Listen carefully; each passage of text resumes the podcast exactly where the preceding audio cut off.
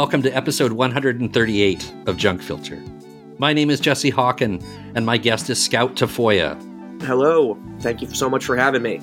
Scout is a writer and filmmaker whose work has appeared in The Village Voice and Film Comment, and he's written a new book, But God Made Him a Poet Watching John Ford in the 21st Century. And Scout joins me today for a show about one of Ford's greatest films, 1962's The Man Who Shot Liberty Valance, starring John Wayne, Jimmy Stewart, and the godly Marvin. Absolutely. For this book, you watched all of Ford's existing work in chronological order. It's a career that stretches back from the silent era until the mid 60s, and in fact, there are some movies that were made posthumously by Ford. But his last completed feature was in 1966 with Seven Women with Anne Bancroft. So, what is that, 120 films?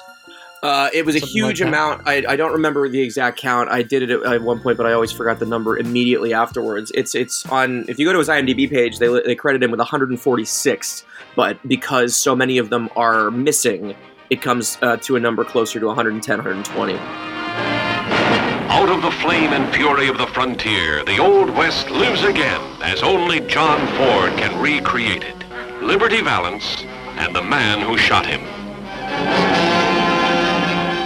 That's my stake, Valance. Well, you heard him, dude. Pick it up. I said you, Liberty. You pick it up. And the man who shot him was justifiably destined to become a hero. Yet, strangely enough, only one of these people could be sure he knew the identity of the man who shot Liberty Valance.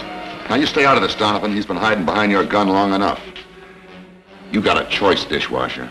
Either you get out of town, or tonight you be out in that street alone. John Ford won the Best Director Oscar four times, a still unmatched record, for The Informer, The Grapes of Wrath, How Green Was My Valley, and The Quiet Man. Interestingly, though, some of his most significant Western films were not particularly recognized for Oscars at all. The Searchers, zero Oscar nominations the man who shot Liberty Valance won Oscar nomination for Edith Head's costumes. Yeah, such an incredibly important filmmaker. But you know, you know how the Academy always uh, seem to ritually ignore people like Alfred Hitchcock or John oh, Ford. Yeah. Uh, I think How Green Was My Valley was the only one that he won Best Picture for. Uh, that I believe is true. Yes. Um, and yeah, that was the thing is that Ford, even distinct from somebody like Hitchcock or Hawks, I mean, that was like famously the the, the, the derogatory term for the critics who liked movies that were considered sort of light entertainments was the Hitchcocko Hawksians, um, mm-hmm. because Howard Hawks and Hitchcock together were were seen as not the vanguard, but rather just sort of people over there in their sandbox, essentially um, you know that they were they were genre films, and no matter how muscular they were, that wasn't really what people thought of as serious work. I mean, you know, movies uh, Oscars went to films that were more self consciously serious, which explains why How Green Was My Valley and you know Quiet Man were the ones that finally got attention because they were romantic in one form or another.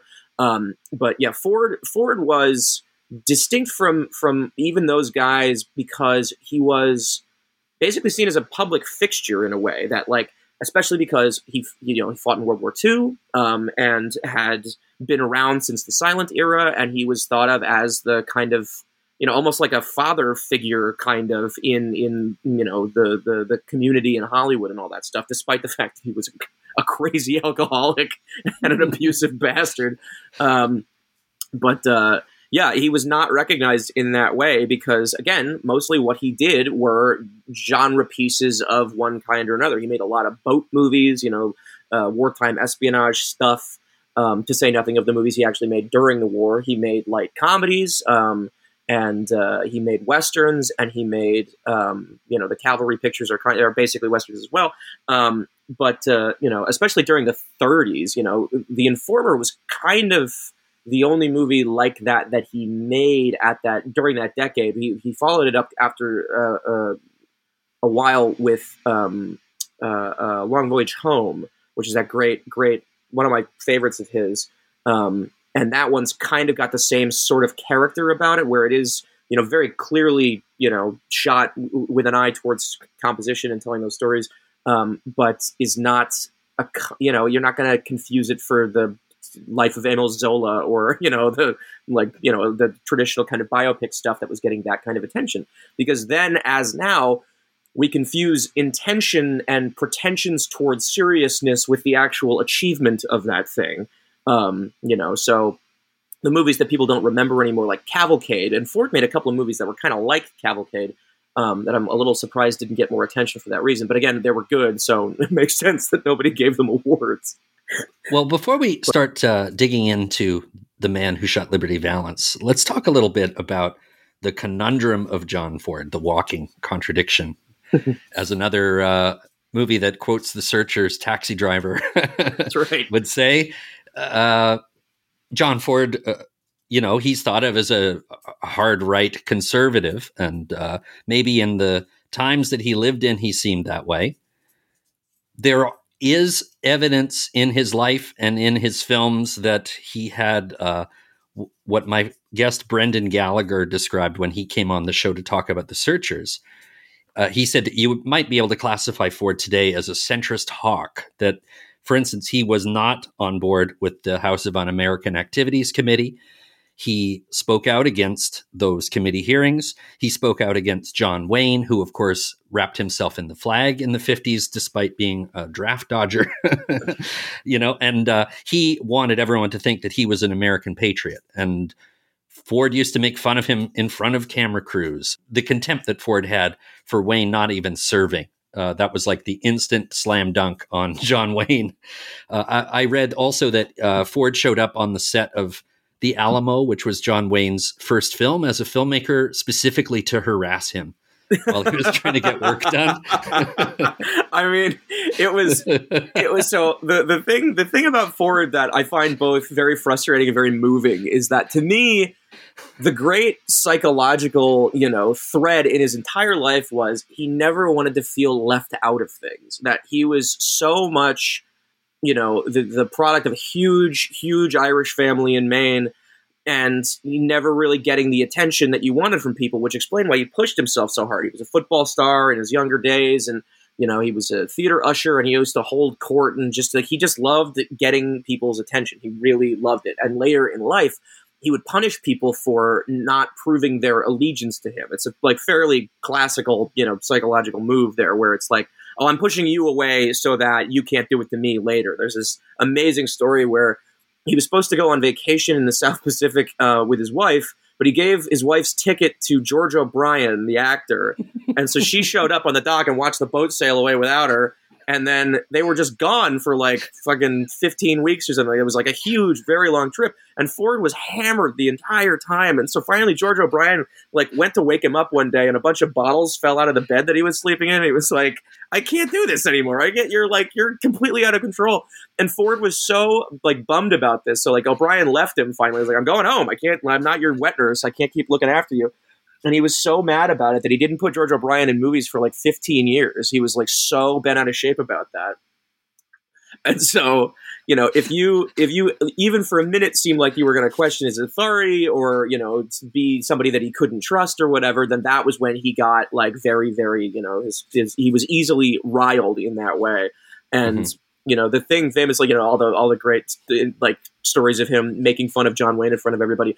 The like the perverse thing is it worked. Those performances are as good as everyone says that they are and no one else was getting that kind of work from him. So when Wayne goes away to make the Alamo right which is like his passion project he really wanted to do it and all that stuff I think part of it is he felt left out that John Wayne wanted to go make this thing without his help where he didn't want him around telling him you know how to make a better movie which by the way he should have um, and so there's um, there are accounts of Ford is on the set of the Alamo, like 10 feet behind Wayne in a chair, you know, like in a basically in a director's chair that he like probably brought from home.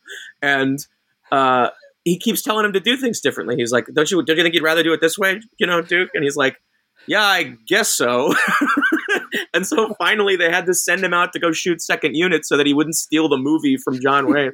They're like, what the hell am I going to do here? This is going to be John Ford's movie if I don't fucking get him out of here as quickly as possible. So like those stories are both really lovable and also like, oh my god, that's so annoying. like you know, if I was, you know, but like again, the, the, the other you know thing about that that's like it makes a lot of the John Ford stories you know a little more lovable than they would be otherwise is that most of the time the people that he were tormenting they were complete assholes. And so you kind of want him to be giving Ward Bond a raft of shit all the time because Ward Bond was such a colossal prick in real life. And Yeah. you know John Wayne just had completely unsupportable terrible politics based on nothing at all. It was you know that same sort of you know Freudian tell there that it was like, oh yeah, everybody's going to say that I'm a draft dodger and a coward, so I better be the loudest and you know most uh, uh, unapologetic American there is, so that nobody can get out ahead of me and be like, hey, aren't you a huge coward? like, you know, because he talked about this where like he wanted to go, he wanted to go be in Ford's photographic unit, and Ford probably could have like pulled some strings to get him there, but also he didn't really want him there, and then he used that as an excuse, like, well, you know, you could have invited me out to, you know, I. You could have had me over for the war, but uh, you didn't, and uh, you know I had a family and all this other stuff. As if Ford didn't have kids. Not that he didn't completely mistreat them as, as he did everyone in his life, but uh, yeah, Mhm. Mhm. Yeah, well, Ford just couldn't forgive Wayne for the uh, primal offense, which was to not volunteer to serve when when called Hey, to duty. exactly right. And So was he the- was like, "I'm not letting you uh, join." I, as far as I'm concerned, you're a draft dodger. Right. Yeah. Why wouldn't you want to get on the boat with me at command? You know, like very PT 109 optics of him with his leg on the top of the boat or whatever, you know, like Washington crossing the Delaware. Um, but um, that was the, like the fascinating thing about Ford's, uh, you know, like kind of like I, I attribute the, the hard right stuff, like, you know, towards the end of his life to a very, very simple thing, which is that. And, and again, that all came as uh, uh, out of nowhere to a lot of the people who knew him because when he was a younger guy, and a little more steeped in Irish politics, he was a hardcore socialist. Like he famously, you know, took like basically went on a clandestine secret mission to give money to the uh, to the Irish during their fight. You know, for in, in I think it was like 1921 he did this. Um, He Mhm. bought him he bought him an ambulance, and he was like very very you know. He was concerned with the plight of the oppressed, you know, and that makes the oddness of him making movies about the Confederacy all the thornier and you know more strange because he didn't really agree with the Confederacy, and so like I don't know what business he had making a movie like Judge Priest or um, uh, oh for heaven's sakes, the one from '58. Uh, Spencer Tracy was dead, so he could. No, no, sorry, Will Rogers was dead, so he couldn't play the character anymore.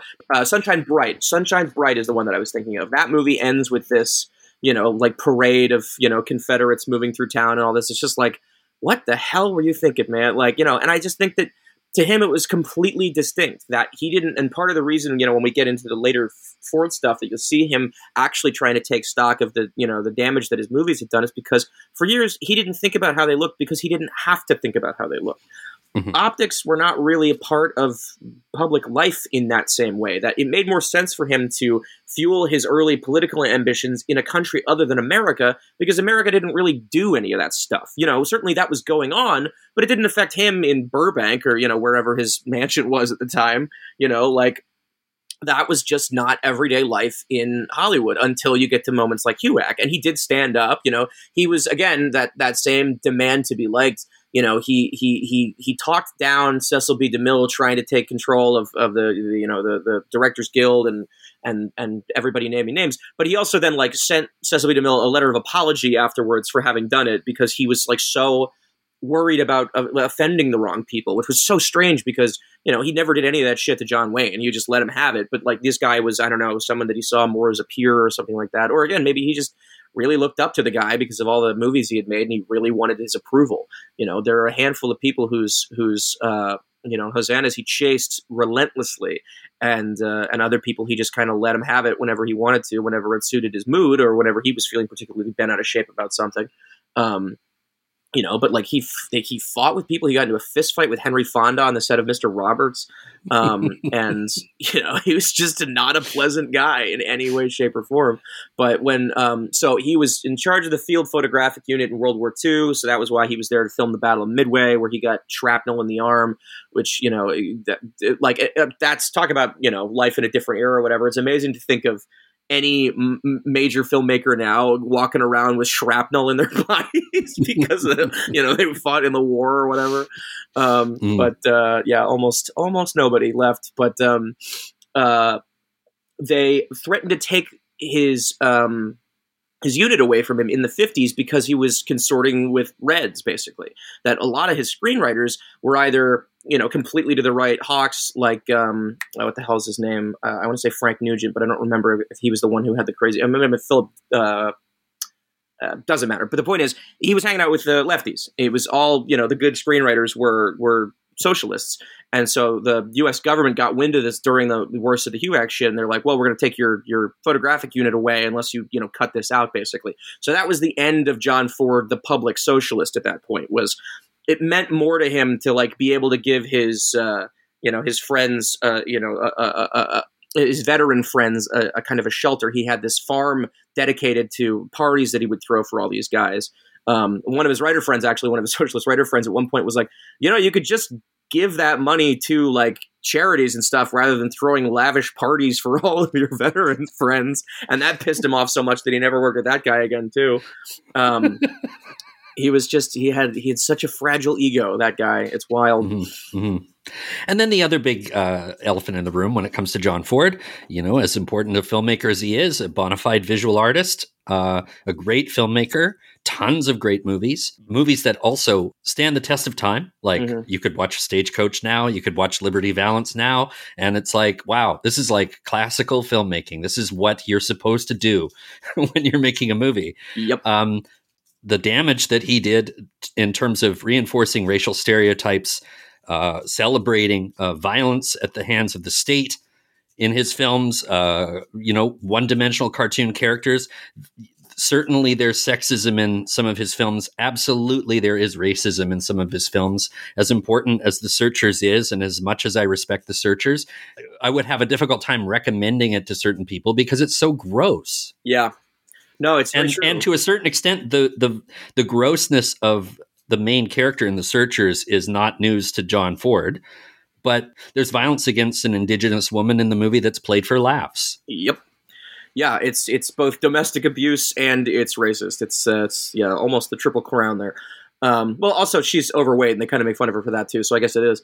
Um, but um, it's yeah, no, I mean that is truly the thing. Again, you know, we talk about optics and all that stuff. Is you know, The Searchers is a fascinating film because there is a reckoning with what Ethan Edwards is going through, and there is an admission that this kind of a person that there really is not and perhaps should not be a place for this kind of a character going forward, right? Where he, you know, deliberately turns his back on domesticity and wanders off into the desert, you know, like a very, it's a very mythic image of the uh, departure of uh, Ethan Edwards. Um, but having said that, you have to spend two hours with the guy. You know what I mean? Like you, it's not simply that the movie is about you know just the the the disillusion of uh, of that kind of a stereotypical you know hard talking racist old man. It's you know it's a completely different. Uh, it, yeah, it is a tough sit in a thousand ways. I find it you know before we started recording, you said something interesting, which is that it wasn't necessarily that he he had he had just perpetuated so much of the you know harmful images. He had invented them. He had come up with the codes you know by which these things are are are are um, are judged now. And it's very true. The stagecoach was really the resurgence of the western as a staple at the box office as opposed to you know something that kids watch you know what i mean? There have been attempts at that stuff and there are a lot of great early westerns don't get me wrong but i don't think that they had the same kind of public perception as a, a film genre in which real art can you know flourish. Um, you know that's despite you know people like William Wyler and William Wellman and um, Raoul Walsh making great early westerns. Don't you know? That's that's not to say that anybody was right about it. But it's absolutely true that Stagecoach helped bring the western back into popularity because it was such a huge success. Um, but you're right in, in, in valorizing that movie and everything in it.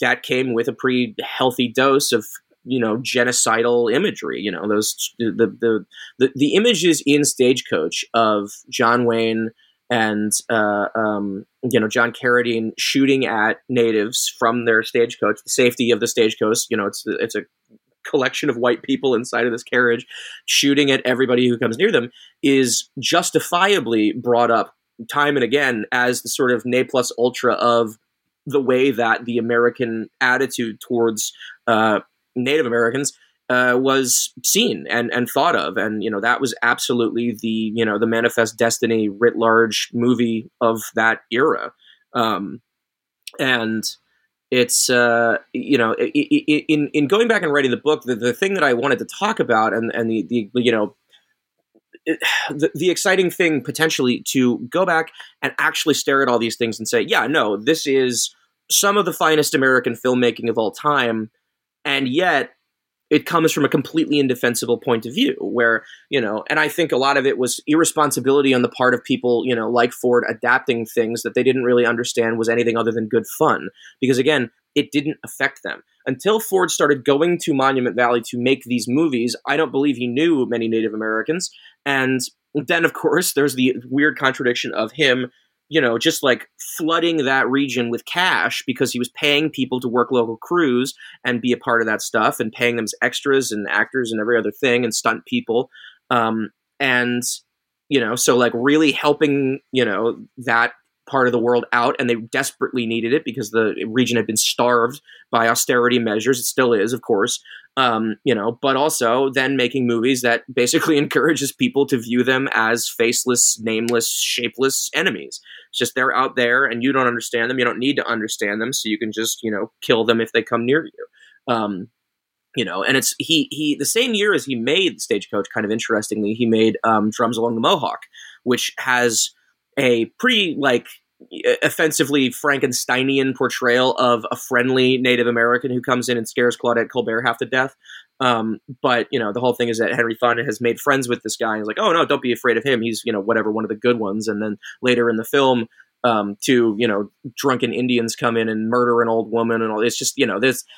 he he he he. I don't think he was really putting all that much uh, thought into the optics of that thing. I think the thing that he hid from people was that he liked people um, you know, he just didn't like the people around him.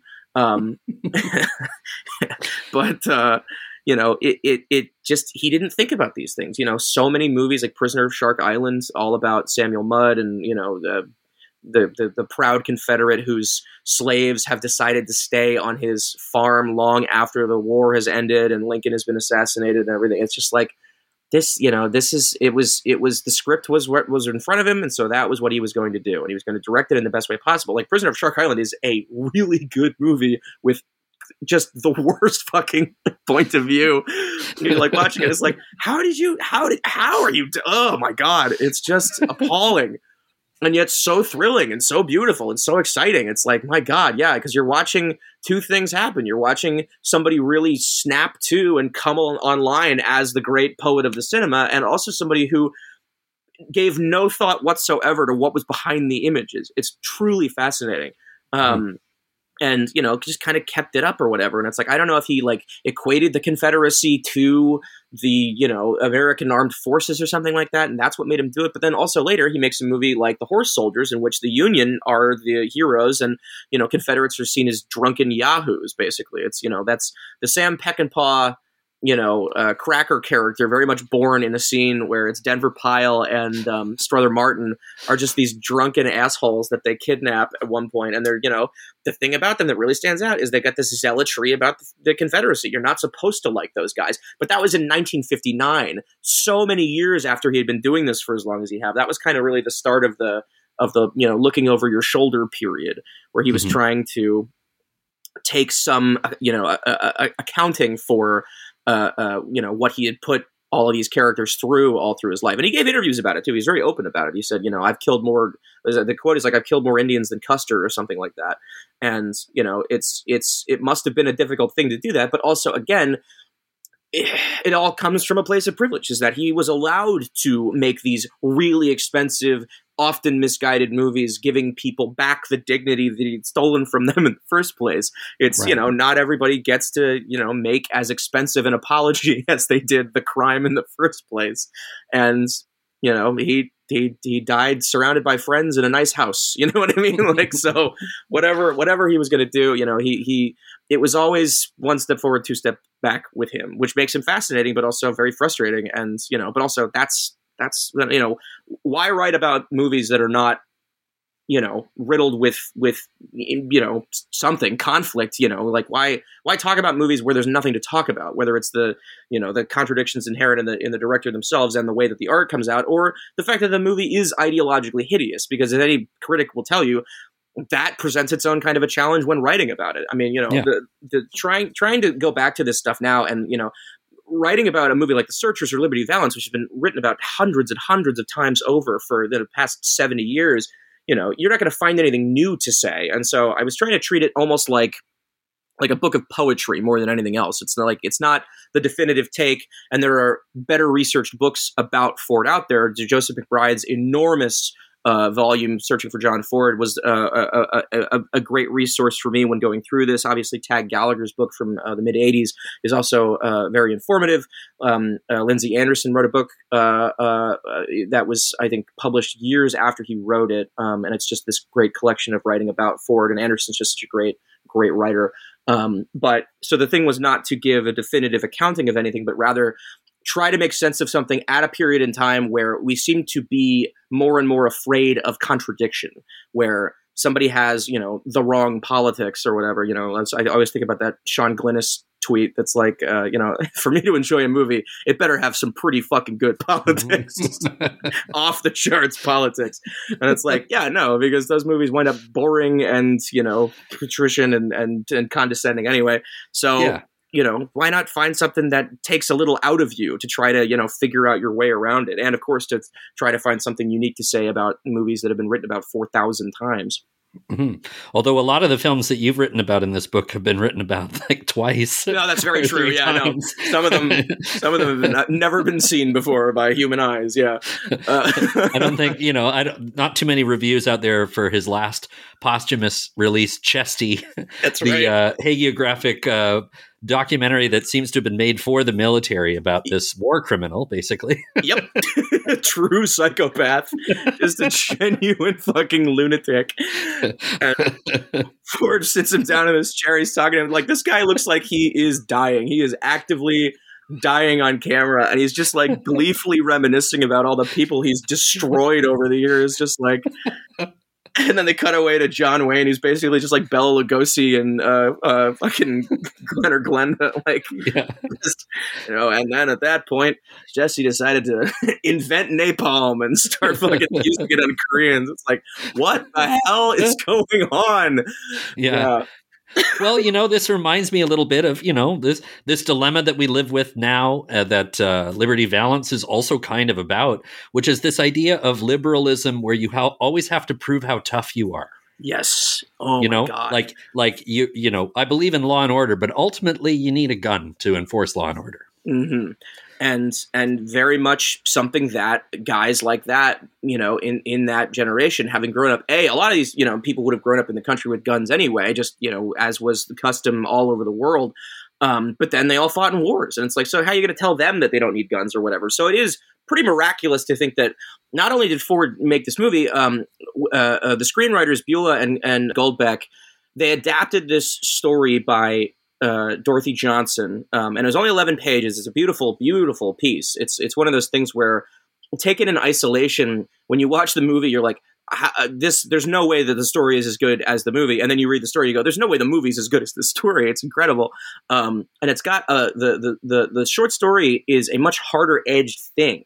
It is a much less kind text and a much less tender one, um, and you know, the, the, there's a starkness to the way that Dorothy Johnson describes things in the story, and it isn't put up in the same way that Ransom Stoddard, um, um, who has a slightly different name in the story, is a pacifist in that way, where you know he has reluctance about it, but he's out there practicing with the gun all the time, and you know, there's still that same little vignette where.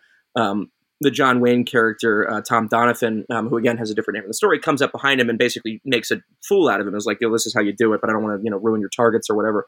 Um, you know, so Ford taking this script from uh, uh, the, the the two writers and saying, you know, basically agreeing with the idea that it should be much more about what violence does to undo you. You know that after so many movies like Rio Grande and Fort Apache and and She Wore a Yellow Ribbon, in which you know violence is not necessarily without complication. I mean, certainly in Fort Apache, you know, and there's some debate even now about how just exactly how liberal that movie is, which I find kind of fascinating. Um, but you know, it is still sort of just taken as part of life out there. I mean, you know, famously in Sergeant Rutledge, which is this great you know, sort of seen as an early work of of pro civil rights, you know, revisionism of the Western, where the hero is uh, uh, uh, Woody Strode, you know, and he is just this amazing, beautiful, dignified performance. And yet, then his character and the rest of the Buffalo soldiers under his command, they wind up shooting a bunch of Native Americans. It's like there always has to be somebody a little worse than you down the road. Otherwise, what good is it to lionize this or that character or this group of people if there isn't somebody to look down on in in you know in the same gesture? And so, in Liberty Valance, Jimmy Stewart being so I mean, filled with rage, basically, but feeling so impotent about the things that he can't accomplish. That was not in the source story in the same way. It's it, the story is much more enigmatic uh, and much more purposefully blank because they want you to sort of fill in the the, the bizarre character dynamic that forms between the three characters. Um, you know, the, the, the two men who love the same woman. Uh, and Liberty Valance doesn't have nearly as much of a uh, presence in the story either. And so, obviously, casting Lee Marvin to play him, stroke of genius. And uh, I think that was Wayne's suggestion because they had been in a movie together in '61. Um, but uh, you know, Lee Marvin swaggering into that movie, aware that you know this is really his film because, or it has to be because he's uh, acting opposite Jimmy Stewart and John Wayne, who are two of the you know most monolithic presences in American cinema. So if you're gonna do something different than them, you really have to go for it. And it's kind of wild to see Marvin doing this kind of you know almost kind of you know methody kind of a performance you know that you think of that stuff like brando or something like that of course who he had acted opposite in the wild one um, 10 years earlier but next to wayne who is still so old fashioned but it's like it, it, it works. Perversely it works. It should make wayne seem like the amateur but it really doesn't. It's just that these two different styles are so clearly at odds with each other and that becomes a fun part of the subtext of the movie that it's one style of acting versus another and the coming of modernity into cinema. And you know certainly liberty valance has moments that are high modernist, um, you know, like a lot of the best Ford stuff. I mean, Long Voyage Home is probably the great modernist Ford film, but there are a, a million of them. But anyway, um,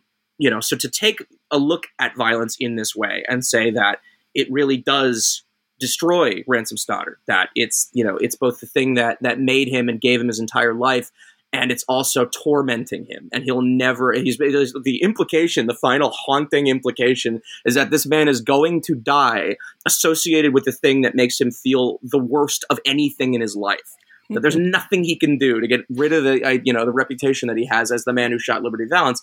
And you know he's been in the Senate at this point for what seems like decades. You know, it's you can't tell how old anybody's supposed to be because all the ages are completely crazy. Like you know, that's Wayne. Wayne seems to be like everybody in that movie is like supposed to be playing a teenager, but they're all in their fifties. Like it doesn't work at all. Like O.Z. Whitehead shows up and he's like they caught him at the fishing hole or whatever. That man is 50 years old. like he's in like little overalls and shit. It's so silly, but it works. It all weirdly works. It's it never you know because Stewart is just that guy. He needs to be in that role as the guy so strung out about everything and so unable to do the heroic things that he wants to, both as a pacifist and then later as the big tough talking cowboy. And the amazing thing about Liberty Valance is that you're, you know, exactly what you're saying about, you know, you got to be the guy who's willing to challenge a bully to a fight or something to beat them. And it's like, yeah, but what happens afterwards? What happens when you beat the bully half to death? You know what I mean? Like, do you feel better about yourself? Probably not. No, because that was never really the answer to begin with. And you know, I always I uh, found the movie really, really captivating for a hundred reasons. I was raised uh, Quaker, and many of the films about Quakerism, and there really aren't that many, don't get at the sort of debate about living in modern society um, you know, that Quakers sort of ideologically and implicitly have with themselves all the time is what do you do when the world is violent and you're the only people who are refusing to take part in its violence? Are you not only rejecting the only kind of conversation that the you know modern world is willing to have with you but are you not also leaving yourself open to being taken advantage of in this way? And i've always been very very fascinated by that idea that like i you know that, that, that's kind of the only thing from quakerism that really stuck with me is nonviolence is that like i do i'm fairly staunchly against it except in situations where you really need to. I mean you know there's there's a there's a big movement right now to encourage uh, young queer women to buy guns because they need to defend themselves because the world is becoming an incredibly violent place. And it's like part of me is like oh, that makes me uncomfortable, but also like, yeah, of course you need to do that because everyone is a psychopath now. like, you know, you can't really tell people the best way to move through the world because you have not had their experiences. Um, you know, obviously there are you know there are limits to that too, and, and it's just a question of how far can your empathy extend, and is that really the conversation that you should be having? And you know, as long as you can try to understand what other people have been through, then you know, is that enough? You know, what is enough, and where does it stop? And when you're up against something like this Liberty Valance character, can there ever be a point where you think you're going to do some ideological gymnastic move to convince this person to live a different way rather than with and through violence? Three terms as governor, two terms in the Senate, ambassador to the court of St. James, back again to the Senate, and a man who, with a snap of his fingers, could be the next vice president of the United States.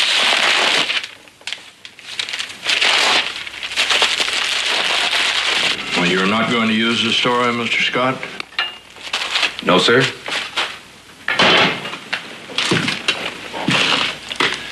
This is the West, sir. When the legend becomes fact, print the legend. Let's talk a little bit about the concept of late style of filmmakers, um, because two of the movies that this film reminded me of after having not seen it for a while are two other late style filmmakers that I respect greatly. Uh, one being Martin Scorsese with The Irishman, Very the other being Clint Eastwood with Unforgiven. Although Clint Eastwood ma- started making late style movies 30 years ago.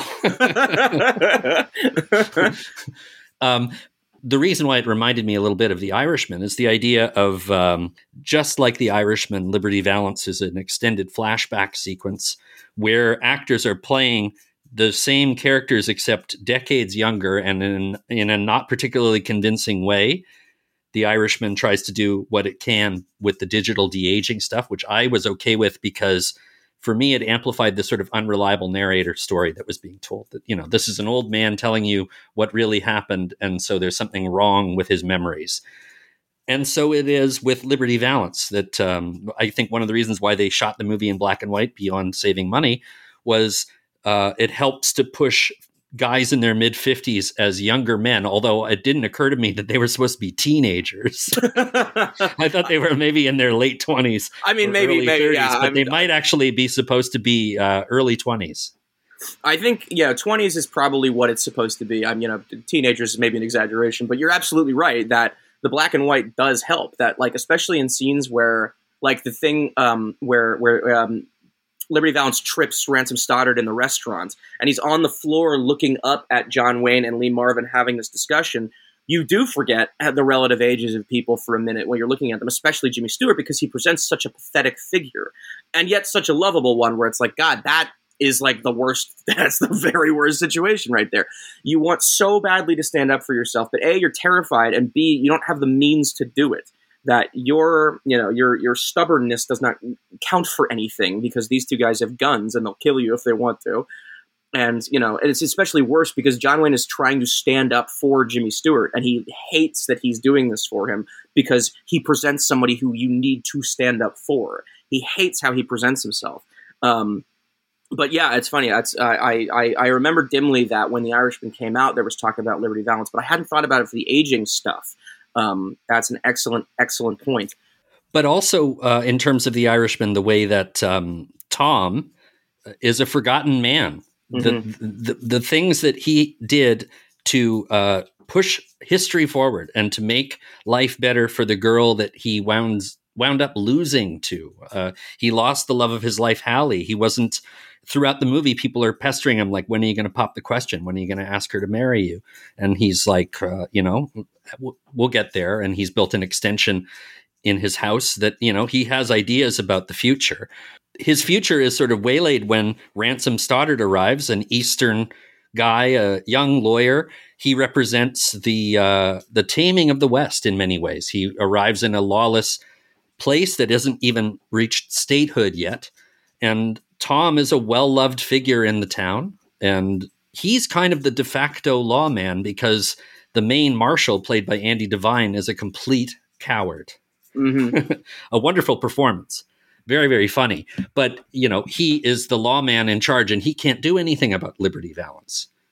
Uh, you know. exactly right, and And so, and Tom can, but uh, instead sort of chooses to um, be around as a reminder uh, that you know if Liberty tries it, I'll I'll top you. At one point, Tom describes himself as the toughest man south of the Picketwire, next to me. that's right. So, Scout, let's talk about the actual plot of the man who shot Liberty Valance before we start digging into the deeper meanings.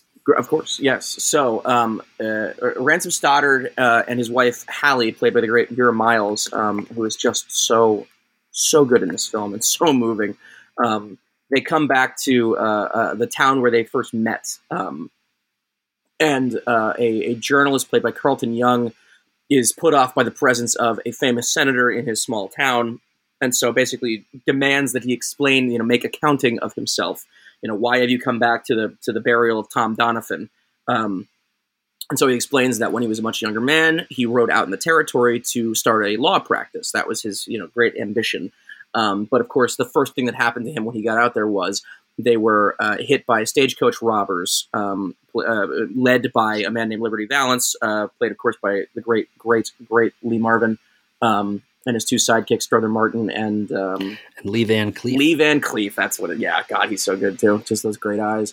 Um, but uh, he is uh, gravely injured during the process, and while he's uh, uh, convalescing, he works in a restaurant with uh, Hallie, who at the time is being courted by Tom Doniphon, who is the man who saves uh, Ransom Stoddard after his beating at the hands of Liberty Valance, and says to him, "You're never going to take." Somebody, you're never going to take care of somebody like Liberty Valance, um, you know, with law and order. That the marshal in town, played by the great Andy Devine, is too much of a coward to face up to him, which is exactly how somebody like Liberty Valance wants it because you can get away with things and nobody bothers you. Um, and so Liberty Valance kind of has a stranglehold on the territory that every time he comes through, people just get out of his way because he's crazy and he's violent. So uh, Ransom Stoddard has to decide for himself whether he's going to stick to his principle of doing things the right way, you know, through law and order, taking him to, to court and all that, even, which is going to be difficult because the marshal won't arrest him.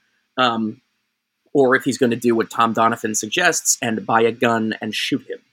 Um, and you know, you learn throughout the film that uh, it, it, he he did stoop to Liberty Valance's level and went out into the street at night with the intention of killing him because he uh, laid a pretty hard beat down on uh, a journalist played by Edmund O'Brien, who was one of uh, Ransom Stoddard's allies in town.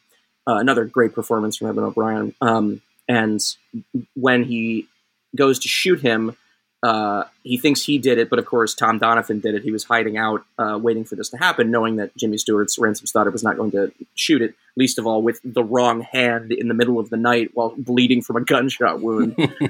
and so, as you say, the minute that Tom Doniphon agreed to help, basically, the, the minute he found him in the wilderness, he was undoing all of the carefully laid plans that he had made for himself. That like Liberty Valance, Tom Doniphon enjoyed sort of a you know privileged position in town where he was viewed as the more kindly version of it, the sort of angel on the town's shoulder to the devil, played by uh, Liberty Valance, and it's kind of fascinating and also just heartbreaking to see Tom Doniphon, this guy who just radiates a kind of you know gentility, despite the fact that he does make people answer with bullets. Um, you know, just such a nice person fall completely apart because of the one nice thing that he did wrong when you know he needed most to not find Ransom Stoddard in darkness and bring him to town, and thus ensure that he would die alone, but for his uh, best friend played by Woody Strode. Um, while Ransom Stoddard got the credit for killing Liberty Valance and uh, and became a famous senator and you know has has risen in stature and all that, but you know that was the thing is that the the the really horrible implication of the movie is that neither man actually got what he wanted. is that they they did their own version of the right thing, and it turned out to be the wrong thing for both of them. But it also turned out to be the right thing for society. Yes, right. that's exactly. what's that, that's what's so amazing about the the the message of this movie. I, I would argue that even uh, Hallie's life is uh, at once ruined and redeemed. She's illiterate when we first meet her. Jimmy Stewart's character starts to educate the people in town who want to be able to read and write. And the whole idea of law and order taking hold in society is based on an educated population. and uh, and this is also a region that's becoming a state at some point. And Rance represents that leap forward, the end of the old west, the beginning of the modern era. The film is one giant framing device where a train comes into town and the elderly senator and his wife arrive.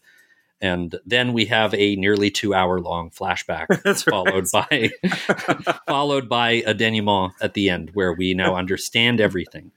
We understand that um, our first hint that uh, seismic changes are coming is in the first few minutes after Rance is beaten up by Lee Marvin and gets brought into town, and we find out that the this young woman named Hallie, who's a nurse, is Tom's girlfriend, and and everyone in town thinks that Tom and Hallie are going to get married. There's kind of a, a Stars Hollow Gilmore Girls feeling, very much that very everybody much. in town knows that this is the dream couple. This is the uh, we all want to see these people succeed and be happy, but you can't argue with uh, the bona fides that Rance provides. Like he's providing law and order to the city. He's providing education to the masses. He's presiding over the possibility that uh, rules will be in place at some point. The contradiction with his character is that he has to tame this part of the world that still believes that you uh, ultimately have to settle all your disputes with violence and that is what Tom represents, especially at the end when it turns out that he's uh, he's basically Rance's uh, protector by the Mm-hmm. end. And what I find so interesting about the final act of this movie is that suddenly Rance is elevated in society, is thought of as a future politician, and uh, and as it turns out, becomes a politician, and and he wins the uh, battle, the love triangle. He gets Hallie. He breaks Tom's heart twice in in in that respect. And Tom makes it happen. I thought it was very thrilling at the end of Liberty Valance when suddenly John Ford starts to do uh, Akira Kurosawa stuff and to Yep. show us th- this uh, key moment in what turns out to be American history Yep. from a different angle, and and and the truth. By the way, in a movie that is all about truth and legend and and most pointedly, uh, if the truth actually makes the legend go away, we won't talk about the truth. That's right. Yeah, famous. The, the the the lasting legacy of the movie, you know, above all else, is the famous quote at the end. Carlton Young, having heard this story, and Jimmy Stewart is telling it to him as much for absolution as for clarification, because he desperately wants to be rid of this thing that he's carried around with him his entire life. Carlton Young says, "This is the West, sir. When facts become legend, print the legend." That's the the thing that people have taken away. You know, that's the the quote from Liberty Valance that has stuck around and and made inroads in culture. You know, perhaps more than almost any other thing. Maybe the, the speech at the end of Grapes of Wrath comes to mind as something that's equally as iconic. But as far as Ford quote stuff goes, that is absolutely at the top of the, of the list. Um, and you're right. It's funny. The, the Kurosawa thing is is is uh, uh, uh, quite well taken. Um, he loved Kurosawa. Um, he went to England in 1958 to make a mostly forgotten uh, uh, policier called Gideon's Day or Gideon of Scotland Yard with Jack Hawkins, which is a movie I like. I think it's good. Um, but he took the assignment because he wanted to go to Lo- London to meet Kurosawa because he was in town being feted for something.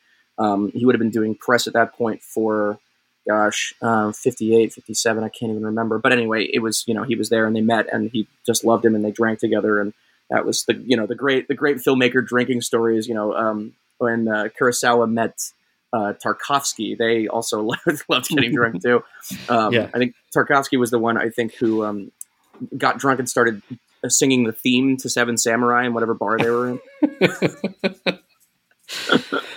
you know, this is a very salient point about American life and American history that John Ford uh, d- depicted in 1962 Mhm. from the perspective of somebody who you would typify as a conservative. That the Yeah. idea that uh, the, the America is a country that's actually built on myths, and that um, one of the biggest threats to uh, myth is the truth, and and and also that uh, Liberty Valance is such a threat to the future of uh, of America in in that sequence where uh, where Liberty Valance, uh, I mean, he's acting on behalf of the oil barons in the region. Like it's in everybody's best interests on the side of evil to make sure that this region doesn't become a state. Mm-hmm. You know, like Liberty Valance can be the guy he is a lot easier if there's no law and order. And uh, you know, he he he wants to still be able to come into town and wreak havoc, but Yeah. he's situated out in the countryside where the laws don't apply to him. And, It's- and when yeah. when he goes into Shinbone to uh, you know stir shit, it's in you know he's in a perfect position because the the, the lawman is afraid of him, and Rance uh, represents uh, the end of of outlaw justice, and And and uh, but the fact is that uh, outlaw justice is what elevates Rance into a position of power. It's not so much uh, all the things that he does in terms of education and and uh, you know society uh, and fairness in society.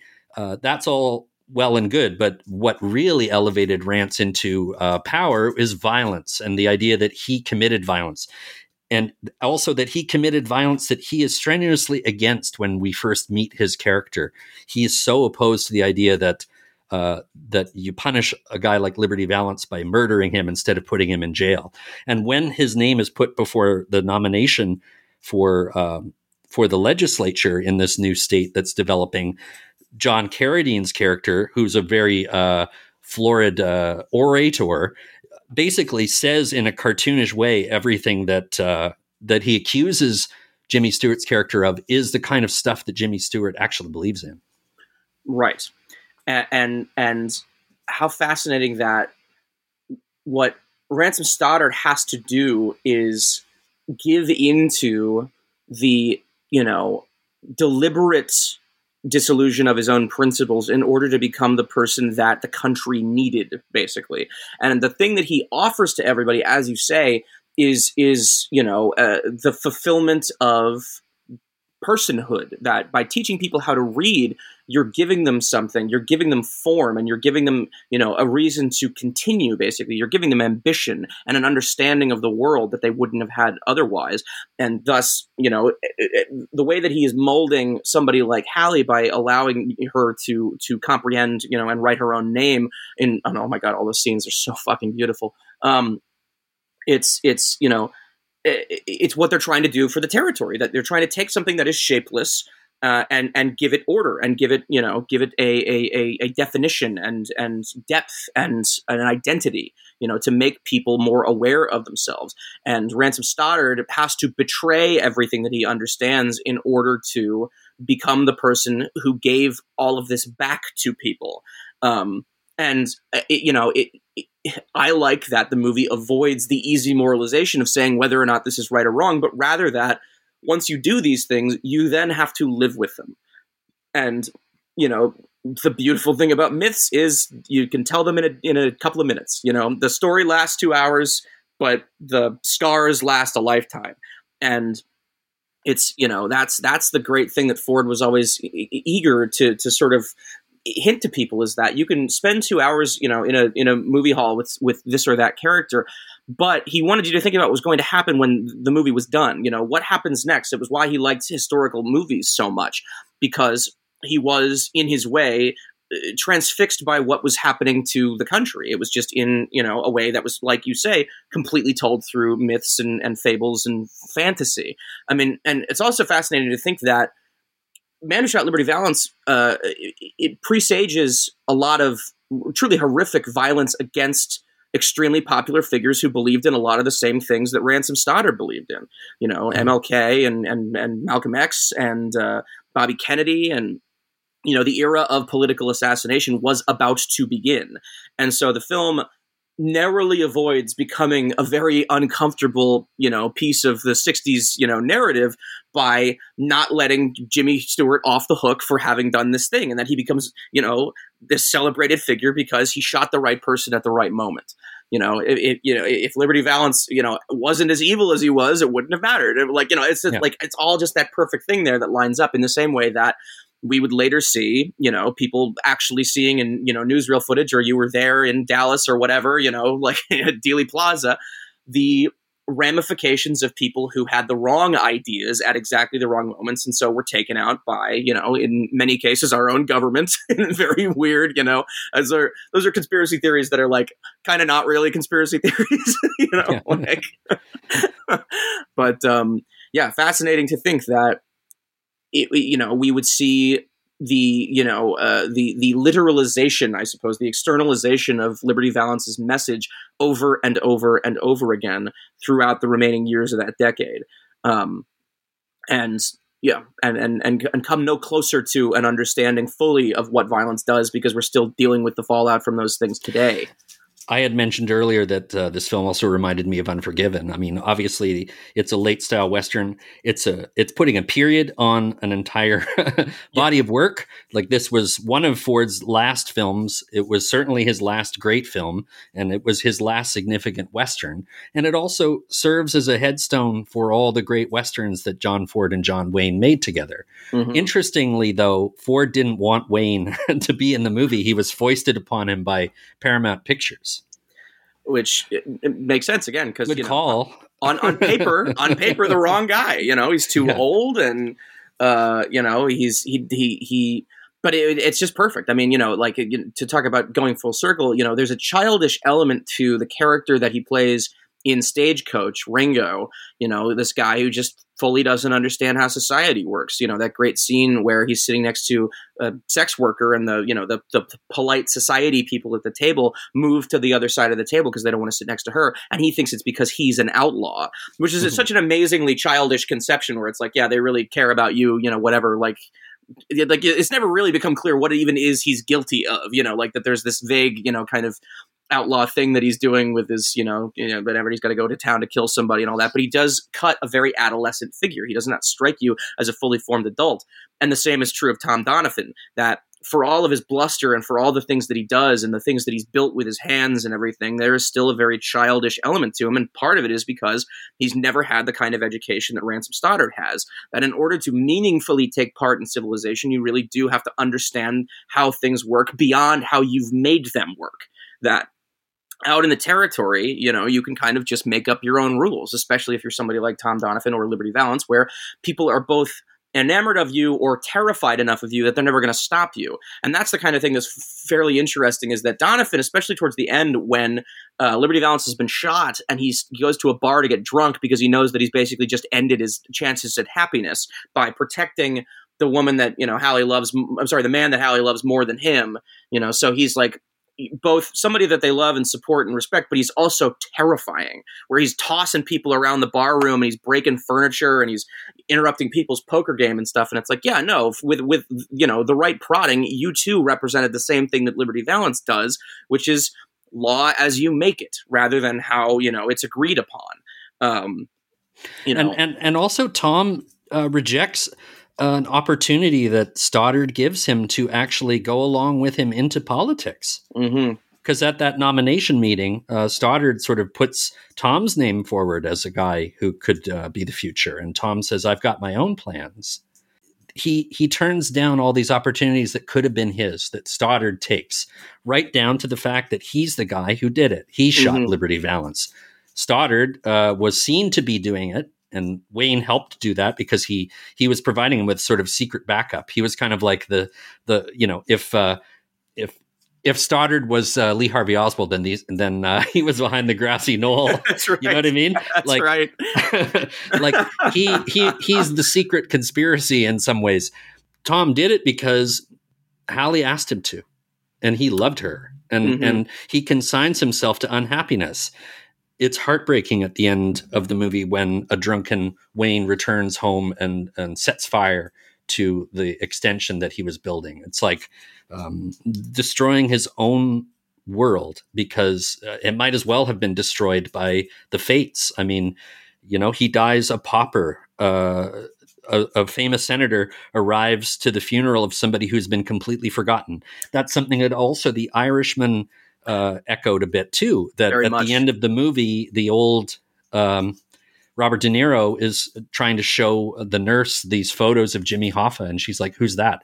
Just like all the people in town are like, "Why did this guy show up for this old guy's funeral? We don't know who he is." But Yeah. 40 years ago, the whole town knew who Tom was. Tom right. sacrificed his own individual identity and his own future for the good of Hallie's future, for the good of the town's future.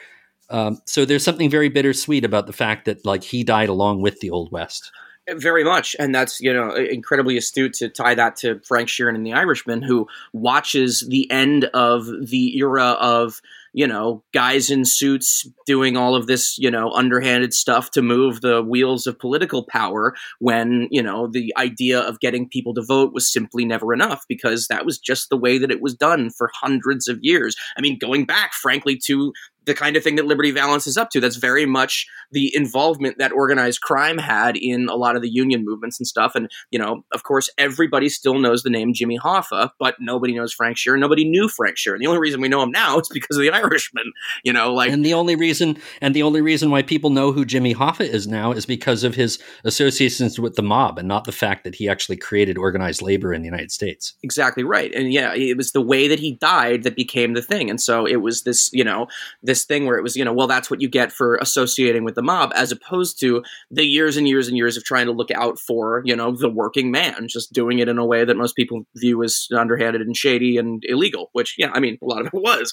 but also, you know, this was again, this was the way that things were done. I mean, you know, I, I I, I, had a, I had a great uncle who was involved in um, like he was sort of adjacent to a lot of Philly organized crime when he was younger, and all the stories about the way that that stuff used to run, where you know you'd be like it, it's just fascinating. It's just fascinating to know that this was you know not exactly tolerated. A lot of these guys did hard time, but nevertheless you couldn't really shut this thing down. It took becoming obsolete in their own lifetimes to really shut down what organized crime meant or you know means to people that you know we have this you know very and again because of stories because of fables because of the godfather right? Everybody has their own idea of what these things were and are and they bear zero relation to what you know really happened which is why of course the irishman is so fascinating because there's a lot of stuff in there that really did happen you know that's the, the you can dispute the the uh, final crime that does away with frank's identity and takes his family from him and all that. Whether or not he did kill jimmy hoffa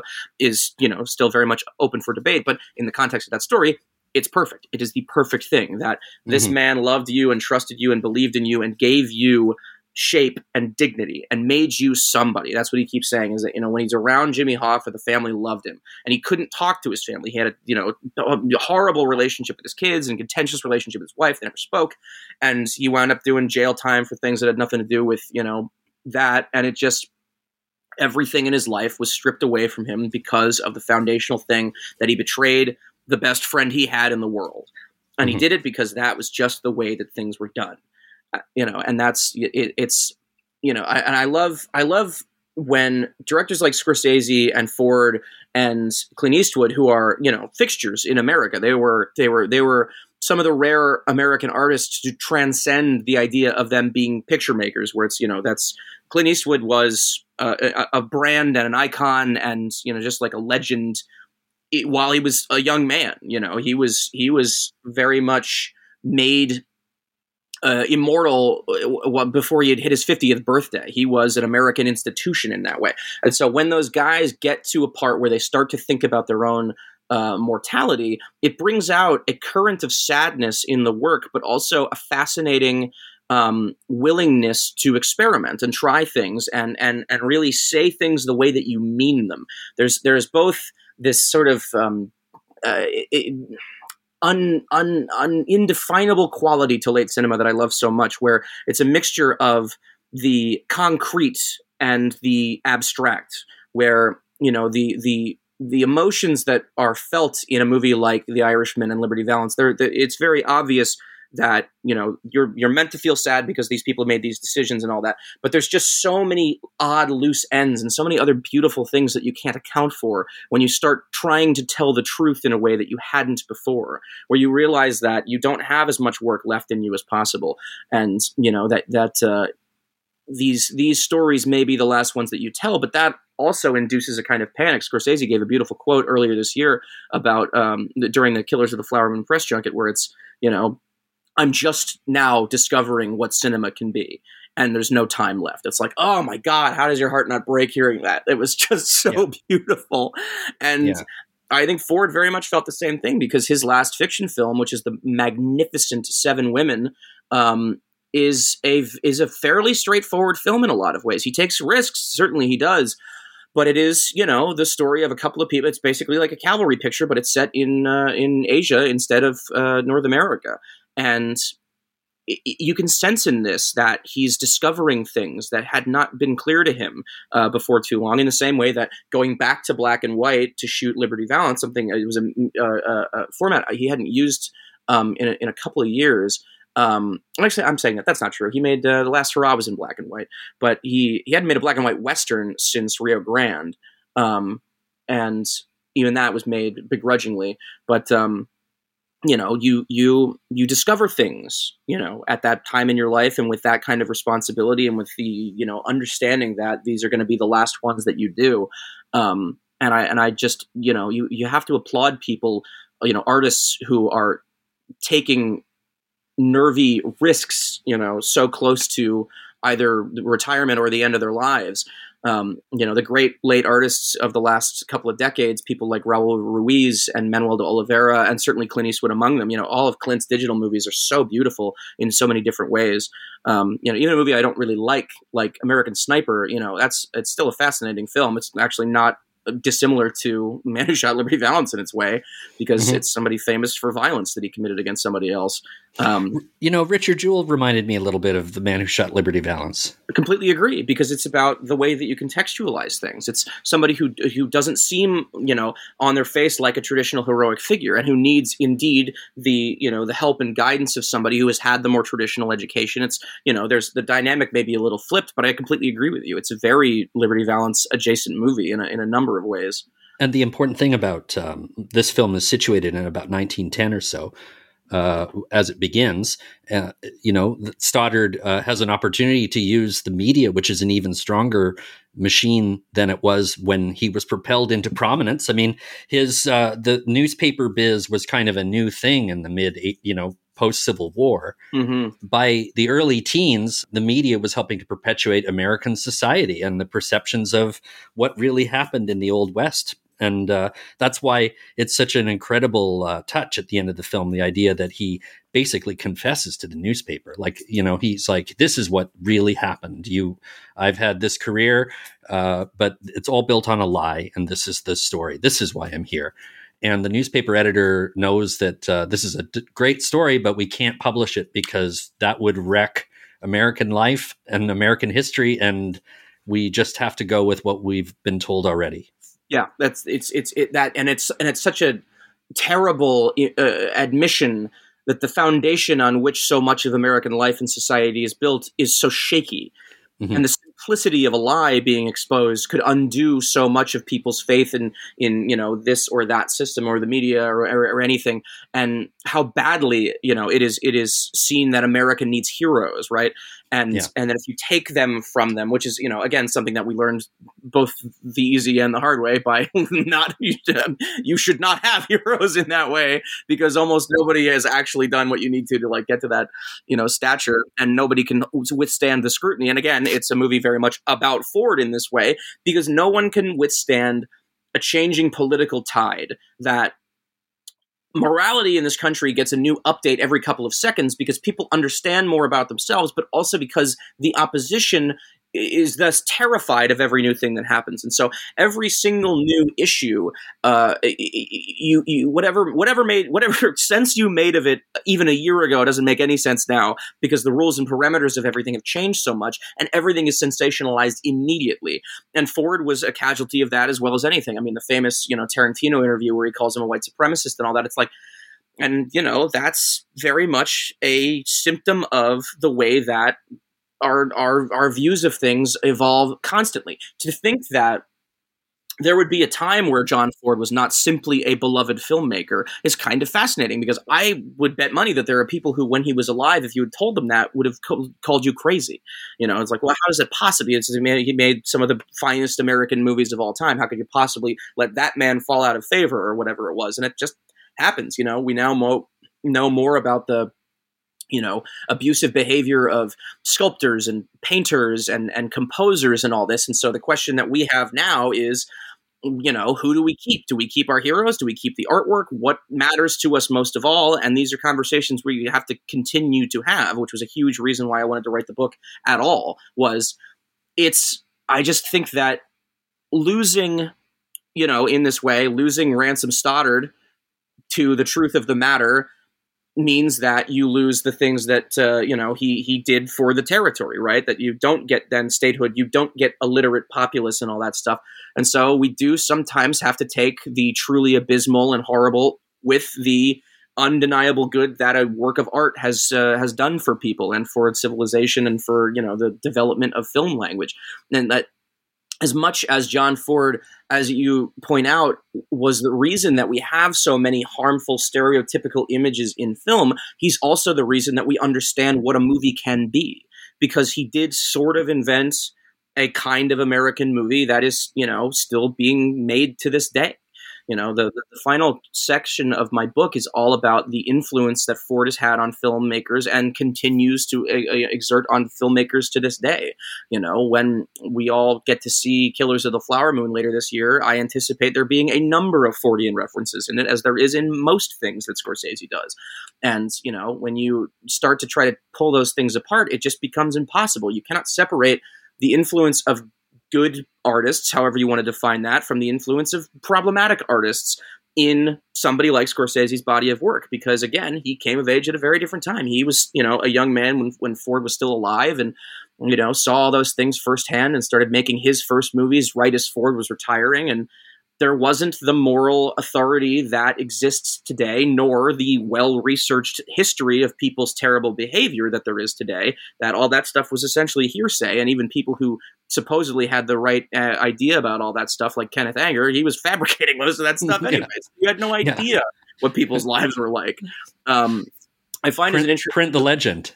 yeah, exactly right. You print the legend because uh, it's more interesting, and you know, and then you just continue moving. And it's like obviously a film can be ten thousand things, but the American cinema is like it or not, very much born in the reflection of John Ford's images. And, you know, that's you you, you cannot really strip that for parts. It's just, you know, you can take those things and you don't have to say that John Ford was a great American or anything like that, or somebody that you want watching your children or whatever.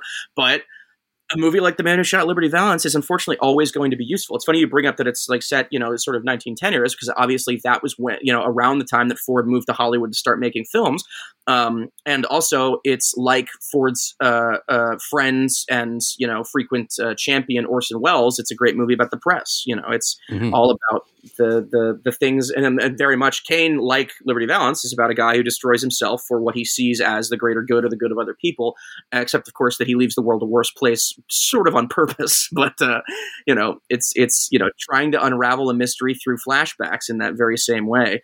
Um, and you know welles you know certainly you can't go around just blindly uh, recommending something like Othello, even in that that movie is unbelievably directed, because you're right, because things change, because everything changes, and you know it is it is now no longer you know the the, the the, the, whatever job critics and curators used to have comes with the necessary complications of a constantly changing moral shape of the country in which they're doing their work um, which i do think is a good thing. I don't think it's a bad thing but i also you know am wary of the idea of you know leaving certain people behind because we don't like a lot of the truly terrible things that they did. It's like yeah but that's history. That's who we were and it's who we are. To to cut them loose because we don't like their ideas means that it is so much easier to repeat the mistakes. And you know it's just not a good way to move into the future is to forget the past yeah which you know is uh, what is necessary in liberty valance's final moments is the mm-hmm. idea of of that you do have to actually forget the past or you do have to stick with what was written down uh, you know uh, very McLuhan-ish, in fact. Yes, the idea indeed. of uh, the printed word actually like trumping the uh, the actual events. That as long as it's in writing, then that makes it real. Which is very much the way that American history works. And that's what's so significant about Liberty Valance when he uh, tries to sort of derail the nomination process. And then when he loses and it gets printed that he lost, he tries to destroy the freedom of the press. Mm-hmm. That's such an important thing to uh, keep the land from becoming a state is the idea of sort of taking away your uh, educational uh, opportunities and and institutional uh, systems to perpetuate that stuff. Like you know, uh, no wonder he tried to to to uh, stop the newspaper from printing and tried to kill the publisher because uh, if he doesn't, then he's going to be yesterday's man. Exactly right, and you know, it's it is ultimately the way that we pass those things down. That it was, you know, we did it word of mouth, which of course is how the legend of Liberty Valance gets built up in the first place. Enough people talking about that scary man out in the dark, and he becomes a legend.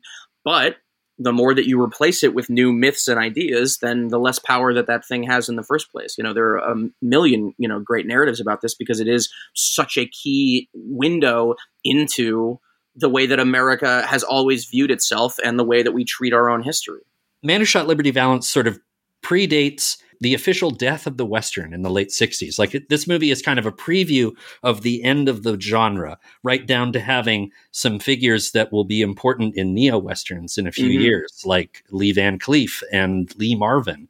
The idea of also new Hollywood showing up in, in what is actually one of the final old Hollywood movies yeah, I always uh, loved that. That it's you know it's very much you know with Lee Van Cleef, you point the way towards the Italian Western, which becomes you know a lurid alternative to American westerns. In Lee Marvin, you have his appearance in some things that are sort of Western adjacent for sure.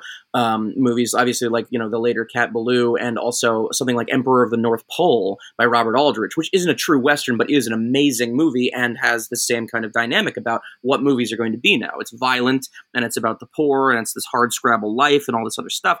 Um, and then um, in Strother Martin, you have the Sam Peckinpah movies, and Peckinpah very much an artist born, you know, in in in the reflection of of, of Ford in a, a hundred ways. Where The Wild Bunch was the film that essentially kicked off what was understood as the new Western in America, and you know, it leads on down the road to you know whether it's Culpepper Cattle Company or Doc, great Frank Perry film, and then later Michael Cimino's Heaven's Gate.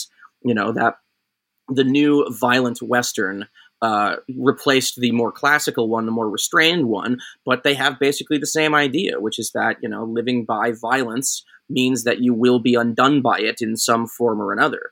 Um, and you know you could be more uh, explicit about those things but i think peckinpah kind of chased the same sorts of obsessions that ford did it was you know what do you what do what do you do when push comes to shove? Is civilization something that can be contained within the human body alone? You know in straw dogs that's certainly the case is you know that's a guy who views himself as an educated person and somebody who's you know come to you know provide a town with this sort of very much like a ransom stoddard sort of figure. And then of course when pushed he becomes more violent than everyone around him yeah, but you know everybody loses in this movie. Uh, everybody uh, loses.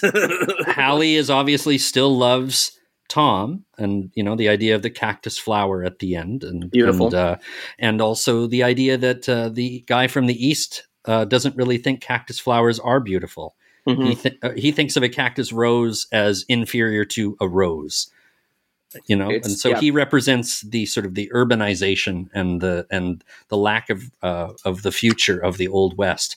But a, she she wound up yeah but she wound up uh, not being with the true love of her life. She chose the smart decision which was to marry to marry jimmy stewart. Because mm-hmm. you know like life is going to be a lot easier with guys like him and in charge of the country and uh, you know, so she loses too, and we see that at the end. it's just so so heartbreaking, and that moment too, the cactus flower thing that you're talking about, like Jimmy Stewart in this in his way, this very kind of like boyish enthusiasm when Tom gives her the cactus flower and she's looking at it and she's so struck by its beauty, and then he asks her, "Have you ever seen a real rose?" Which is just such a telling you know little like thing where it's like yeah but you know we have we have real things back where i'm from and we can you know this this part of the world could be like back there as opposed to what it is now which it may be beautiful but it's beauty sprung from dirt as opposed to beauty you know uh, uh, uh, that is watered and cared for in the way that you need to to allow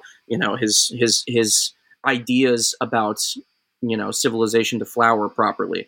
Um, yeah it's uh it's just it's it's so carefully written and so beautifully put together. It's like yeah, every little thing just kind of you expect you expect there to be moments that don't work and you watch it every time and you're struck anew by just how excellent and and just how perfect the gestures are and those performance notes and how touching everybody is. Oh my god yeah.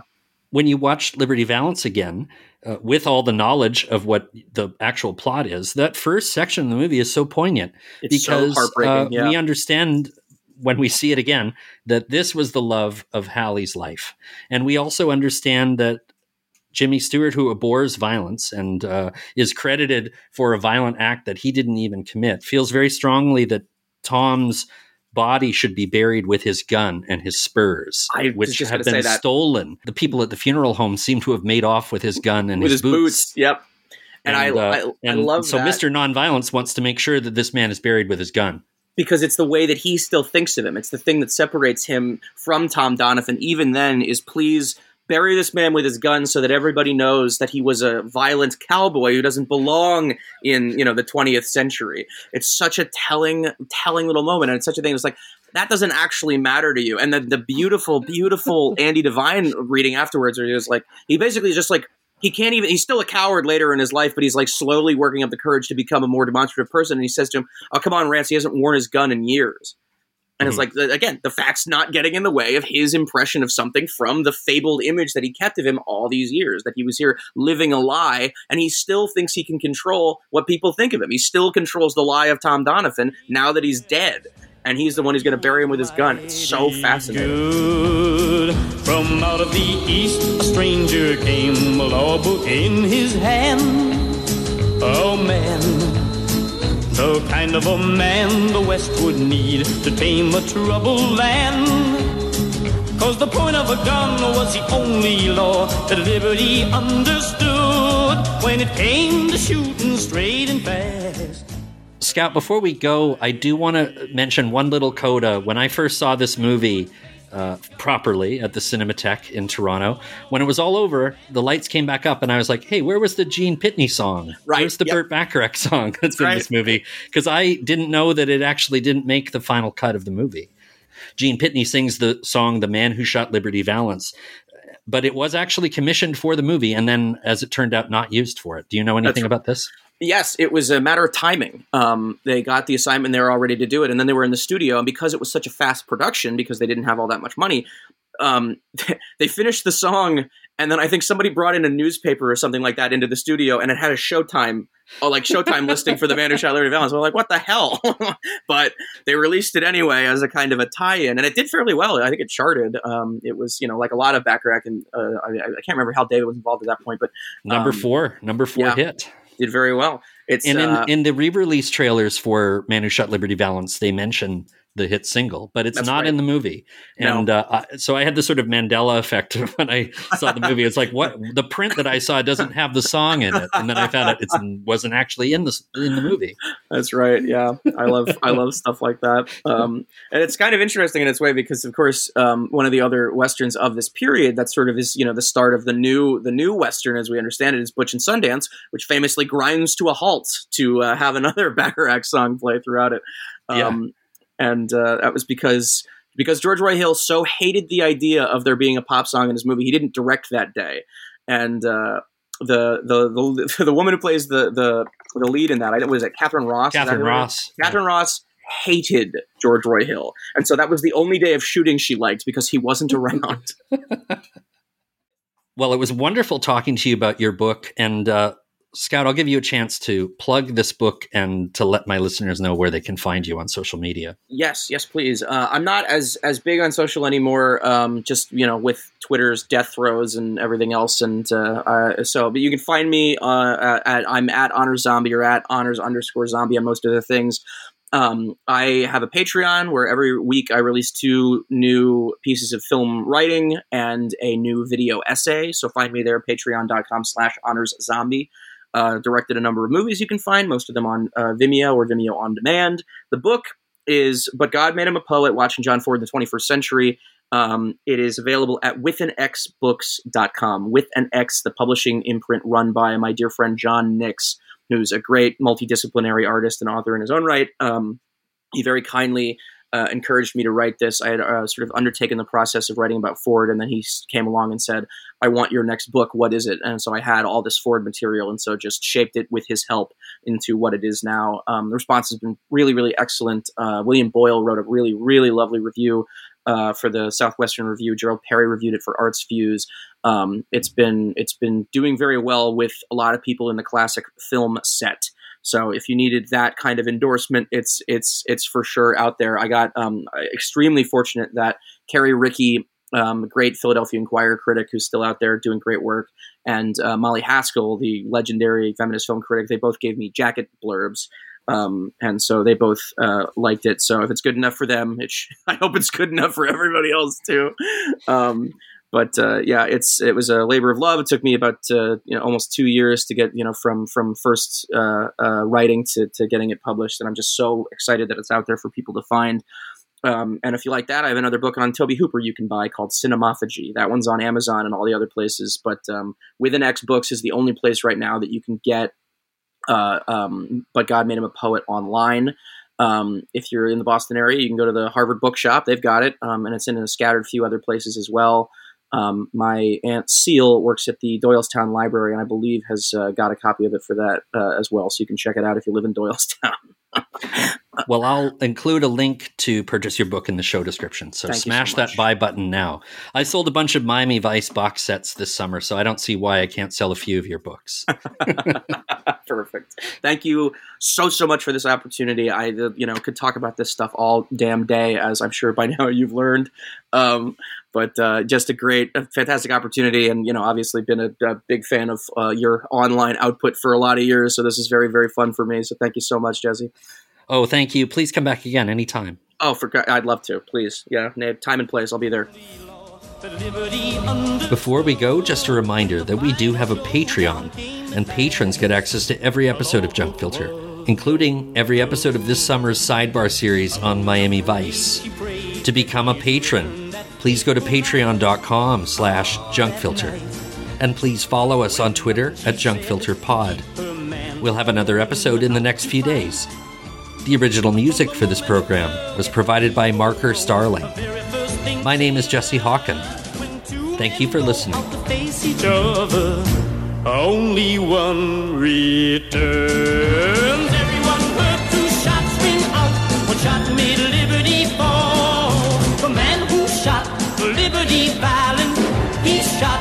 Liberty Valance. He was the bravest of them all. The man who shot Liberty Valance, he shot Liberty Valance. He was the bravest of them all.